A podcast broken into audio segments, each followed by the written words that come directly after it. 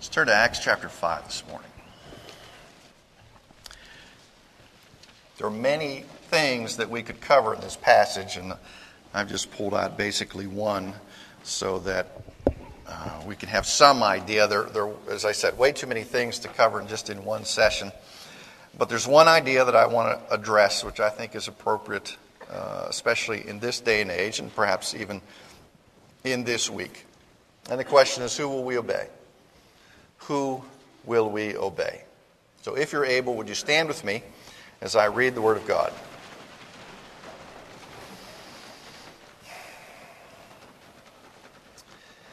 Heavenly Father, we ask that your Spirit would come upon us, that we would have insight and understanding to who you are and how you call us to live because of that. We ask this in Christ's name. Amen. Acts chapter 5, verses 12 through the, uh, the end of the chapter. And at the hands of the apostles, many signs and wonders were taking place among the people, and they were all with one accord in Solomon's portico. But none of the rest dared to associate with them. However, the people held them in high esteem. And all the more believers in the Lord, multitudes of men and women were constantly added to their number, to such an extent that they even carried the sick out into the streets and laid them on cots and pallets, so that when Peter came by, at least his shadow might fall on any one of them. Now, let's just stop there and get a picture of this. There are so many people wanting the Lord Lord to work through the apostles who were doing signs and wonders that, that they didn't have time to get them all, so they just simply laid out there hoping the shadow of Peter would fall upon them and heal them. Verse 16. And also the people from the cities and the vicinities of Jerusalem were coming together, bringing people who were sick or afflicted with unclean spirits, and they were all being healed.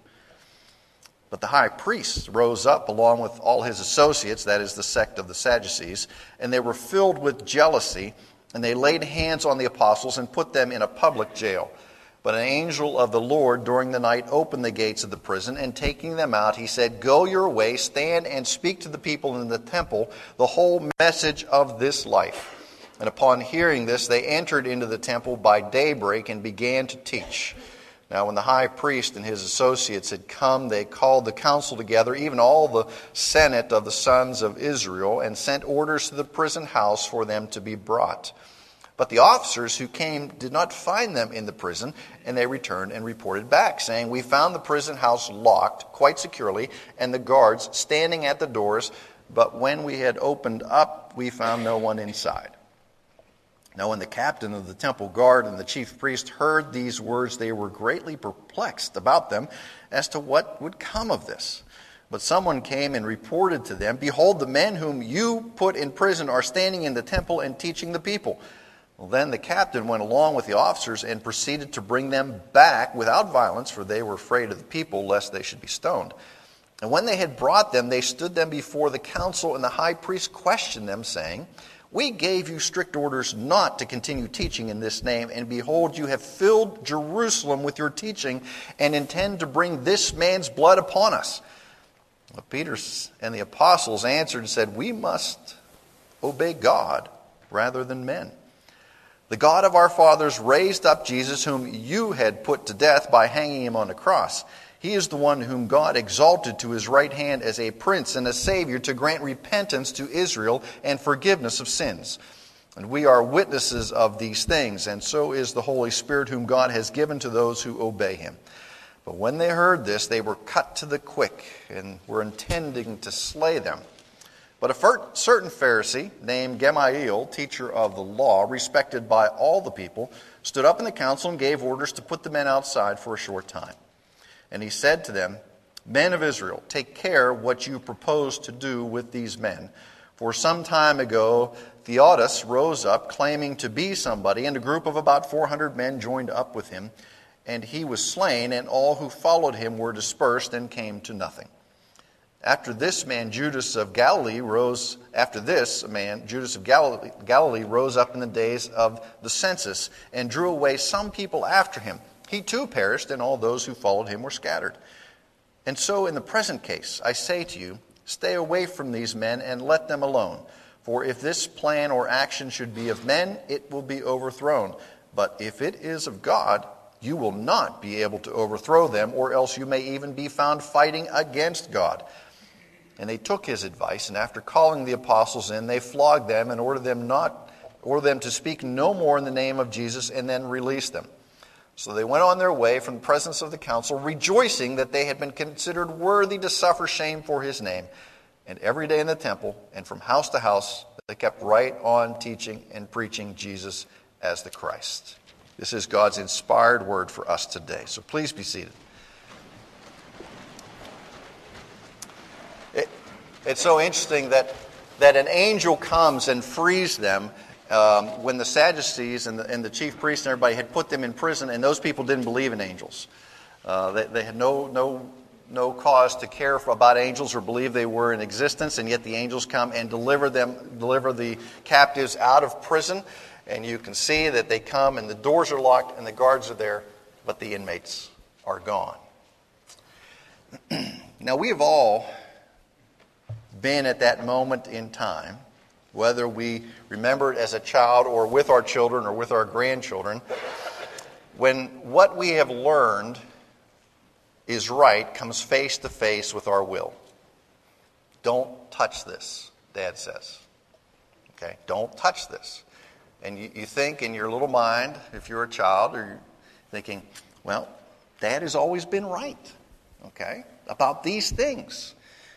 And he's never let me get hurt. And mom has always told me things that have kept me safe. Now, I don't know if, if your four year old mind is thinking these things, but, but go with me, all right?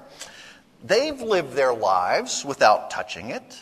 They have been safe all their lives. They seem to be happy without touching this, which they have said not to touch. But there's this little voice within us, you know? It says how really cool it would be to touch that. because, you know, mom and dad, they're just old stick in the muds anyway. They don't know what fun is. And I think in my heart of hearts that they just don't really want me to enjoy everything that I could enjoy by touching that. And there's the issue. Will we obey mom and dad, or will we do our own thing and obey our own desires within our own hearts? Well, there's another moment in time in our lives when all of those around us are doing something within our heart, we know that it's wrong, but they're all doing it, okay? And they're all going that way, or they're all doing the same thing, and there's a part of us that so longs to go and do that with them, but that other part within our mind says, I know that's wrong. Whether it's a, as a teenager and it's all our friends doing it, or even as an adult. The question is, will you do what everyone else is doing, or will you do what is right? Well, there's one more moment I want to address. It's no longer just your uninformed teenage friends wanting you to go and do something stupid, or your three time divorced golfing buddy who's get, trying to tell you how your marriage should look. Okay? Now it's the move of society telling us what will now be classified as the norm of acceptable behavior. It's now the federal government telling us that you have to pay for certain things that you abhor but you have to pay for them. They go against your core beliefs. Now it's the world looking at you and your ancient religion and all your pettiness and ignorance as how you believe these things and telling you that you were out of step and you should not have any say in what goes on in society because you are too tainted by your small mind and this thing you call religion. What will you do now? As a teenager, you just faced getting kicked out of your peer group. You as teenagers, we thought that was terrible because we so desperately wanted to be individuals. So, what did we do? We dressed like everybody else or cut our hair like everybody else. And we didn't want to get kicked out of that group. But as an adult, the consequences are far greater in obeying what is right sometimes than going with the crowd. Perhaps will you, as the owner and founder of your company, write a check to your insurance company to pay for things that you absolutely hate and can't stand? If asked in public, and you know this happened, if asked in public uh, where you stand on marriage, will you give an honest answer even though it may damage your business? Will you do that? And if the burgeoning view within the ivory towers of academia begins to take hold within society, and that view is burgeoning within those places, let me define that view for you. The view that Christianity specifically and religion in general should be treated like a virus, something that infects society and needs to receive a strong dose of a secular antibiotic. And anyone who holds to those religious views should have no place in determining how society functions or is structured. That's the view. If this view should prevail, will you move to the dark corners of life and practice your faith, or will you boldly remain in the center and say, This is what is right and I can do no other?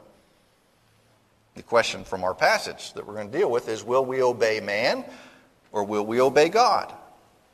Those are our two options. Two options. And this question, I think, for, for generations within this country has been a little bit more hypothetical. Okay? In this past week, we watched the, uh, the biography of uh, John Adams and the forming of the Declaration of Independence and all that was structured around that time. And so often they stood so, so adamantly that our rights and our liberties are given to us by our Creator. And no human institution can give rights. They are granted innately because we are human, and our Creator gives us these things. Yet, as recently as the last two weeks, individual men and women, as well as religious institutions, have had to stand in obedience to God rather than in obedience to man. Because God is right all the time, man is right not all the time and they willingly face the consequences of such a stance. We know that the Roman Church, as an example, is in a lawsuit with the government over having to fund sterilizations, abortions, things like that, things which run counter to their very core doctrines. Okay, very core doctrines. We know that the owner of Chick fil A, Dan Cathy, made a statement. And that statement was I stand with a traditional view of marriage. And, and, and boy, was there a stink about that. Now, I'll ask, how many of you went to Chick fil A on Wednesday? Okay, a lot of people went to Chick fil A on Wednesday. I hope you stood in line. Suddenly, the mayors of cities say, Chick fil A does not hold the values of our cities. And city councilmen said, you know, we can't have that kind of value in our city. And of course, the mayor of Chicago said that. And then the next day, he welcomed with open arms Louis Farrakhan. Um, Apparently, his particular type of hatred and vitriol is welcome in Chicago, but Dan Cathy is not. How many of you heard Dan Cathy when he came to and spoke in town for the young business leaders? Okay, oh, he was fabulous. Just fabulous. Just the way that he understood commerce, the way that he understood faith, the priorities that he put. And, and you know, after speaking for 40 minutes, he picked up his trumpet and played the Lord's Prayer. And it was pure. It was pure, I want to tell you. Will you obey man or God is no longer an academic question in our society. It's not something that we have to face on a regular basis, like if you were a believer in a Muslim country or under communist or a dictatorial rule, but it is here. And in what seems to be an ever more possibly secularizing society, each of us must have a theological base on which to stand and a spiritual backbone. We've got to have this to say, I will go this far and no farther. I will, be, I will not be stifled when it comes to living out my faith, no matter what the consequences. I will resist any effort to be forced or coerced to do things that run against my core doctrinal and theological roots and basis. We have to be ready to say those things. No matter what society says, no matter what society says is right, no matter what society says this is the proper place for you who are religious, or you in particular who are Christian, go in the corner and be quiet. That's not what God says. So the question will be will we obey man or will we obey God? Now, my friends, I am not Chicken Little standing here saying the sky is falling, okay, and life is going to end unless we stand boldly and do these things. I, what I'm saying is this passage challenges us ahead of time to figure out where that line is for each of us, to find out where we will stand and what we will give on and what we will not give on. God says that this will be a reality in every believer's life at some point, whether it is a small thing or whether it is a life and death thing. Depends upon your culture, depends upon your setting, depends upon the period of time in which you live. But it is better to have an answer of where you will stand prior to facing that issue or prior to being forced to make a choice. Because if you wait until the, the issue is right before you, then you'll end up having to think fast and not having thought through this, you very might likely become like the frog in the pot. Okay? And you slowly, the temperature is slowly raised, and before the frog knows it, he has boiled himself because he adjusted to the temperature around him. And if Christians don't decide, well, this is where I'm going to stand, this is, you know, this is as far as I'm willing to go.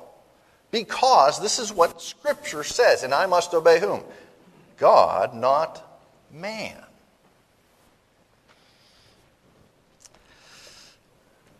If you become like that frog, then you'll be so acclimated to society around you that you won't see how it changes. You won't see the problems that arise, and you'll begin to accept those changes as part of your life, and you will think that they are part simply of the Christian's life. And those who are making a stand and saying, I'm going to obey God, I'm not going to go along with man, pretty soon you'll begin to look at them like that's the fringe element. Okay? Those are the fundamentalists, or those crazy people that, that they won't give an inch because you have given so much and you have become room temperature with everybody else, just like that frog. And believers are standing over here. Obedience to God sooner or later will put you at odds with a secular society. It's just the way it is. Now, our passage this morning follows the story of Ananias and Sapphira, and we've looked at them, okay? God struck them dead as an early warning against the church, against the deadly sin in particular of hypocrisy. Let's look at verses 12 through 16 just for an instant. This is what happens after God strikes them dead for hypocrisy. And at the hands of the apostles, many signs and wonders were taking place among the people. And they were all with one accord in Solomon's portico. Okay? Many signs and wonders. And as I alluded to, even the shadow of Peter, people were so enamored with that, so it was so powerful that they were willing just to have the shadow of him fall on their those who needed healing. One accord in Solomon's portico, it's, it's an outgrowth of the temple complex, and it's kind of a covered place and people gathered there to, to talk and to interact, and sometimes uh, speakers or rhetoricians would get there, but often we see the churches gathering there as a great place to present the gospel. Verse 13. But none of the rest dared to associate with them. However, the people held them in high esteem. None of the rest loosely translated, anybody who even thought they were a hypocrite didn't want to have anything to do with the early church because they were so concerned that they would be struck down for their own hypocrisy. Now, that doesn't preclude the church's growth. Let's read a little bit further. And all the more believers in the Lord, multitudes of men and women were constantly added to their number. What did we find? At first, there was 120. After Peter's sermon, 3,000 were added to the church. After that, we've got, you know, numbers, 5,000 were added. The numbers are so great that Luke doesn't even list them anymore. Okay? The church has grown to such a degree that Luke simply says multitudes of men and women were constantly added to their number, to such an extent that they even carried the sick out to the streets and laid them on cots and pallets, so when Peter came by, at least his shadow might fall on any one of them. And also the people from the cities and the vicinities of Jerusalem were coming together, bringing people who were sick or afflicted with unclean spirits, and they were being healed. This was the work of the early church, this power of the early church. Go back to 14 and all the more believers in the Lord. Multitudes of men and women were constantly added to their number. Literally, it, it says there, were added to the Lord. Let's say added to the church, added to the Lord, added to the body of Christ. The body of Christ on this world was growing and was maturing and was expanding by God's will and purposes. The English word for miracle here comes from the Latin miraculum, which means something to cause wonder. Can you imagine if this was happening today? And there's Peter. And he walks by, because the sun's always out in Huntsville, and he walks by, and his shadow goes over you. And whatever, you know, I've had this pain back here for about three weeks. Okay? And as I sit, it, you know, it, it tightens up. And when I get up, I have to walk like this for a little bit, and then it loosens up. Okay? It'll go away. Isn't that the way men think? It'll go away in a couple weeks, right? And, and Peter walked by me, and I went, wow, I feel good. And I, and I see that his shadow had passed over me. Do you, can you even, I, I can't because it, this doesn't happen today. But try to think of the power that, that isn't available there. Think of what would happen to the church today if that went on. But that was in the first century as the gospel was going forward and as it was a, a confirming sign of the power of the gospel message for the apostles to do to be able to do those things. The apostles were obeying God and he was acting through them. Our heavenly Father was acting through them. But there was still a price to be paid for choosing sides. Now, the Jewish leaders rose up against the apostles and put them in prison. Let's look beginning in verse 20, uh, verse 19. But an angel of the Lord, during the night, opened the gates of the prison. Taking them out, he said, Go your way, stand and speak to the people in the temple the whole message of this life. And life is in capital in, in, in this Bible. That is the Christian life. That is the life that Christ calls us to live. And upon hearing this, they entered into the temple about daybreak and began to teach. So this was sometime in the middle of the night. They didn't stop for breakfast. They didn't stop to get anybody else. They went right to the portico of Solomon and began to teach these things. That is the life that comes through Jesus Christ. Now, when the high priest and his associates had come, they called the council, and they're just they're really upset. I mean, these guys were in prison. How'd they get out? How did this happen? And as we saw earlier, the doors were locked, the guards were there, but the cells were empty. They could not obey man, they had to obey God. Peter states this in verse 29 because they're brought back. They're, they're, they're corralled again and brought back before the same group and said, We must obey God rather than man. The God of our fathers raised up Jesus, whom, and he, he reminds them here, see, he gets a chance to preach to this same crowd who puts him in prison. And he reminds them, You put him to death. God raised him up. We've seen this before. He is the one whom God exalted to his right hand as Prince and Savior to grant repentance to Israel and forgiveness of sins, the message of the gospel. And we are witnesses of these things, and so is the Holy Spirit, whom God has given to those who obey him. And when they heard this, what happened? They were offended. It says here, cut to the quick. Remember, the gospel is offensive. We can't remove the offense of the gospel because it is innate within it. Because people who are in darkness love the darkness. Love the darkness. Remember, why didn't you understand the gospel or, or the message of Christ for so long, however many years it took? Because you love the darkness. We all did. And then the light of the gospel of Christ comes upon us and opens our eyes, and we see these things. So we have the intervention of Gamaliel here, and he says, Hey, if it's of God, there's nothing you can do. Don't worry about it. Send him out. So, just as a reminder, they beat him a little bit and then send him out. And what did they do? Every day in the temple and from house to house, they kept right on teaching and preaching Jesus as the Christ. They were unstoppable in their obedience to our Heavenly Father. Why was this? A lot of reasons. I just pick out two. They had a fear of the Lord's holiness. They had a fear of the Lord's holiness. Look at verse 11 of chapter 5. Right at the end, Sapphira is struck dead by the hand of the Lord as well, and a great fear came upon the whole church and upon all those who heard these things. This is not just a fear that they might be struck dead if they lied, but this is a fear of God's holiness, because hypocrisy was an offense to the holiness of God. They had a fear of his holiness. But the church was growing by leaps and bounds. Multitudes of men and women were coming and added unto the Lord. Faithful obedience, not watering down the gospel or working to be more in line with our temporal society. They said the hard things, they did the hard things, and the church grew. Multitudes were added day by day. Now, many fail to note that the apostles performed great miracles, and as I said, the angel came, and the Sadducees didn't believe in angels and released them. But we see in here, and we see in plenty of other places, that even faithful men and women will often pay the price for their obedience to God rather than men. We see they were in prison, we see that they were flogged.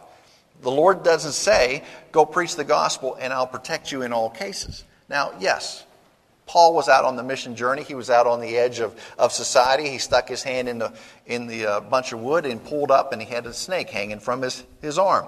It was a snake, it was basically a two stepper. It figured if you were bitten, you had two steps before the poison got to you. And what does Paul do? He shakes it off, goes right on. Everybody is shocked at this. Sometimes the Lord will protect us.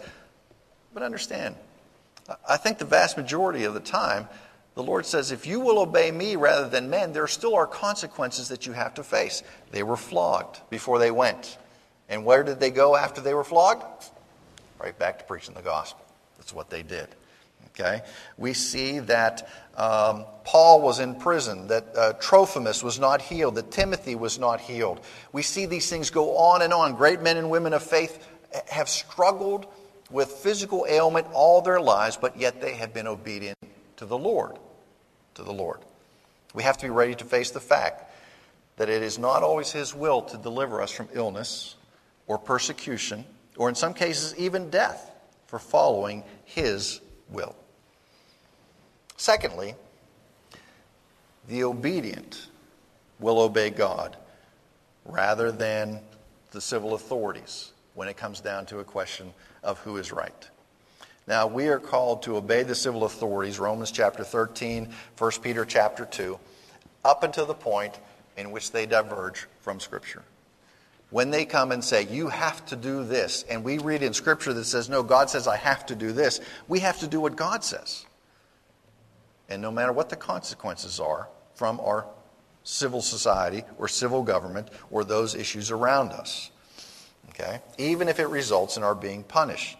Now, Christians disagree over when civil disobedience is appropriate. There is that freedom of conscience within the Christian life. Okay? You are required to act when your conscience is sufficiently pricked by Scripture and by the Holy Spirit, not when mine is. Okay? You must stand according to how you have been enlightened and your mind revealed to the things of Scripture. Then you stand, and stand uncompromisingly when you do. So if the government said that we could not meet in a church, they went and closed all churches, what would you do? Would you come here on Sunday?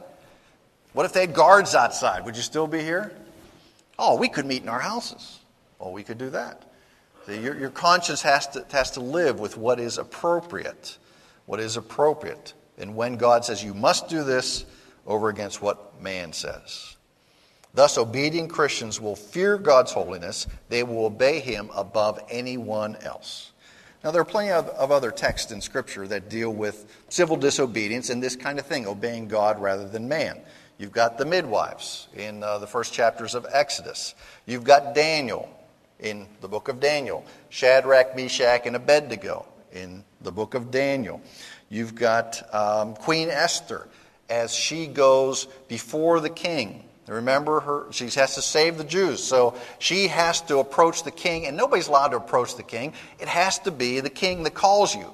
And if she shows up and the king doesn't dip his scepter to her, she's dead. Well, she shows up. He really likes Esther. He says, Come on in. What's the story? And the Jews are saved by her basically civil disobedience. Now, civil disobedience by believers is a theological issue has nothing to do with politics. Please don't ever think that I would tell you how to believe or how to vote or anything like this. Civil disobedience is a theological issue. And when your mind is filled with the things of Scripture, when the Holy Spirit has come upon you, and you are, are steeped in this, then you will know when you, what you have to do to obey God if man says to do this. Now, the apostles, as they walk out of prison, have not done anything for, in this area, what they've faced for personal gain. They're not engaging in any violence in doing it. They weren't verbally abusive. They didn't walk out calling the Sadducees and the chief priest any names as they left. They didn't destroy any property when they did this. They weren't advocating any political point of view. They were advocating Christ. And they said, I have to follow him. I have to follow my Heavenly Father. Their motivation was the gospel. We must speak about Jesus because obedience to Jesus Christ comes above every other consideration in our lives. We must obey God no matter what the consequences might be. And they did this as an act of civil disobedience. They were gentle, they were compliant, but they stood firm. And all we have to do is turn the page or two to find that sometimes civil disobedience results in death in the story of Stephen, the first martyr, who said, This is the gospel and this is true. And what did they do to Stephen? They stoned him. And the Lord, in a, you know, didn't stop the stoning, but he did intervene in Stephen's life and give him such a, a mercy at that time that basically the heavens opened for him and he was at peace even in the midst of those things. Friends, I, you know, I don't know. I don't know what it might mean for us. I just know that, that the scripture says, obey God and not man. Where will that happen in your life? Well, it might happen tomorrow. Okay? And understand you will probably bear the consequences of that in a civil fashion.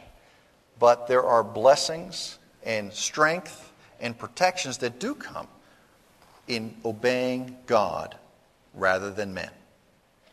Let's pray.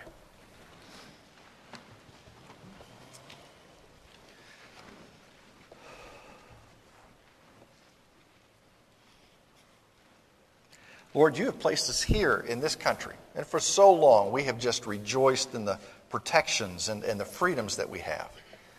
But Lord, we know that there are missionaries that we know and support. There are friends that perhaps live in other countries. There are believers in every nation in this world that have to choose every day who they will obey. And Lord, their lives are a struggle. And some days, Lord, you offer this special protection to keep them safe, but they know that they're willing to face the consequences for their actions, to obey you rather than man. Make us wise in this application, Lord that as we walk through our lives, we do not make small compromises that go against the things of Scripture just to get along. But we are willing to stand, uncompromising on the things of Scripture, but yet stand there gentle and confident that this is right and this is how we are called to live, no matter what the rest of the world says. Or come and inform each of us to our own lives and where we apply this and how we will stand.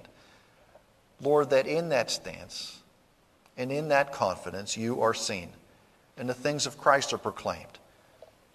And his gentleness and compassion are demonstrated in how we respond, even to the punishment that we might face. But Lord, let us count it a joy to be persecuted for the things of Christ if that should happen. And Lord, it is in his name that we pray. Amen.